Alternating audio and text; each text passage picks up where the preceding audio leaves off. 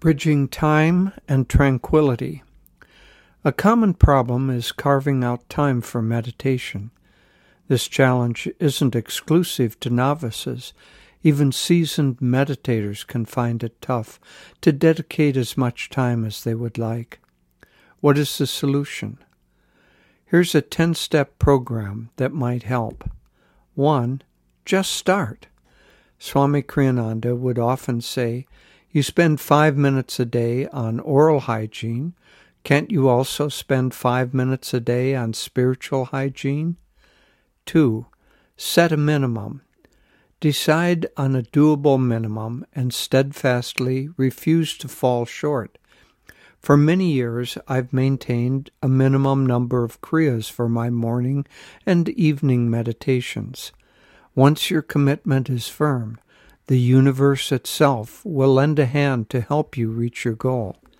3. Be regular. Find a time that is under your control, often right after you get up or before going to bed. Then cultivate a habit of meditating at that time. Habits can be formidable allies or dangerous foes. Consistency lays the foundation for your practice, without which your commitment will always be challenged. Creating a new habit takes time and tenacity. Whenever I'm trying to create a new habit, I set aside a week or a month during which I refuse to waver. Life will test your resolution, but if you persevere, it will get easier. A regular habit of meditation will pay vast dividends. 4. Use aids. When my schedule threatens to override my determination, I will set a timer. It helps keep me honest and resolute. A friend who had a difficult time getting up in the morning used to turn on a flashlight and roll it away from his bed. Some people find that a meditation buddy is the solution. Be creative in finding things that help keep you consistent. 5. Quality is more important than quantity. Quality comes not by greater effort, but by sustaining focus for longer and longer periods of time. While meditating, pour your whole heart into it. You have the whole rest of the day to wrestle with your pressures and problems. 6. Move beyond body consciousness. The purpose of meditation is to loosen the ego's grip, which binds the soul to the body and personality. Completely relax the body, then try to feel yourself as energy. As your meditation deepens, identify with your universal soul qualities light, love, peace, joy, rather than that which separates you. 7. Chant more.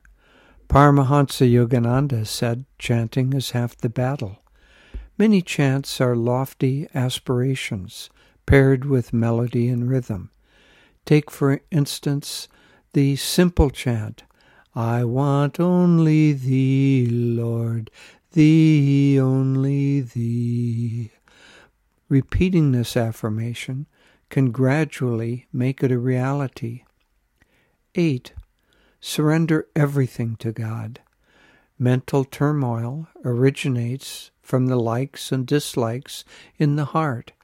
Offering everything you have and are to God helps calm and uplift the heart. The mind will then follow suit.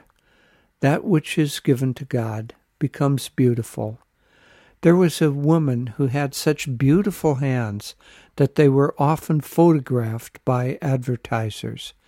Edgar Cayce, a great mystic and seer, said it was because in a past life she had spent many years devotedly scrubbing the floors of her monastery.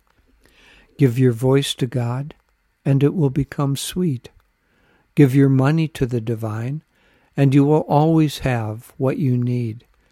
Yogananda recommended repeating, quote, I go forth in perfect faith, in the power of omnipresent good, to give me what I need at the time I need it. 9. End your meditation by feeling joy. Consistently practicing this simple step will make your meditations sweeter, deeper, and more joyful. And 10. Carry your peace into daily activities. Meditation time will always be limited compared to the rest of the day. If you carry the peace and joy of meditation into your daily activities, you will find your life becoming transformed. When time is short, try these simple suggestions. Even a little dose of meditation is the right medication for a stressful life. I'll end with this lovely quote by Swami Kriyananda. Quote, if we enter the clear river flowing majestically to the sea of cosmic consciousness, we find ourselves carried along with increasing ease. At no point do we need to do all the work of swimming ourselves. Ultimately, the current carries us to oneness with infinite bliss. Enjoy Nayaswami Jyotish. So I hope these tips are helpful. You know, it's not necessary to practice all of them all of the time, but there are many times when we get bogged down or we feel like we just don't have the time we need to do the things that we want to spiritually. And in this blog, I've tried to basically go back to the basics as if we're, as the Zen Buddhists say, starting with beginner's mind. And with beginner's mind, um, if we follow these simple practical steps, we will find in this array of 10 steps, 10 practical things we can do to help uh, deepen our meditative life, our spiritual life, even during the busiest of times, I think it will help us actually find the power to do what we want uh, spiritually. As both uh, I said in my blog, and especially as Swami said in his beautiful quote, we don't have to do this alone. If we do our part, we attract a flow of grace from God, from gurus, from the universe itself, which is going to help us. After all, the universe was designed as a kind of a game in which we're thrust out at the beginning, and it's a game of hide and seek. God is hiding and we are seeking, and ultimately, just as children's games always end, usually with uh, a peal of laughter. When we find God, our souls will be laughing and laughing with joy. God bless you.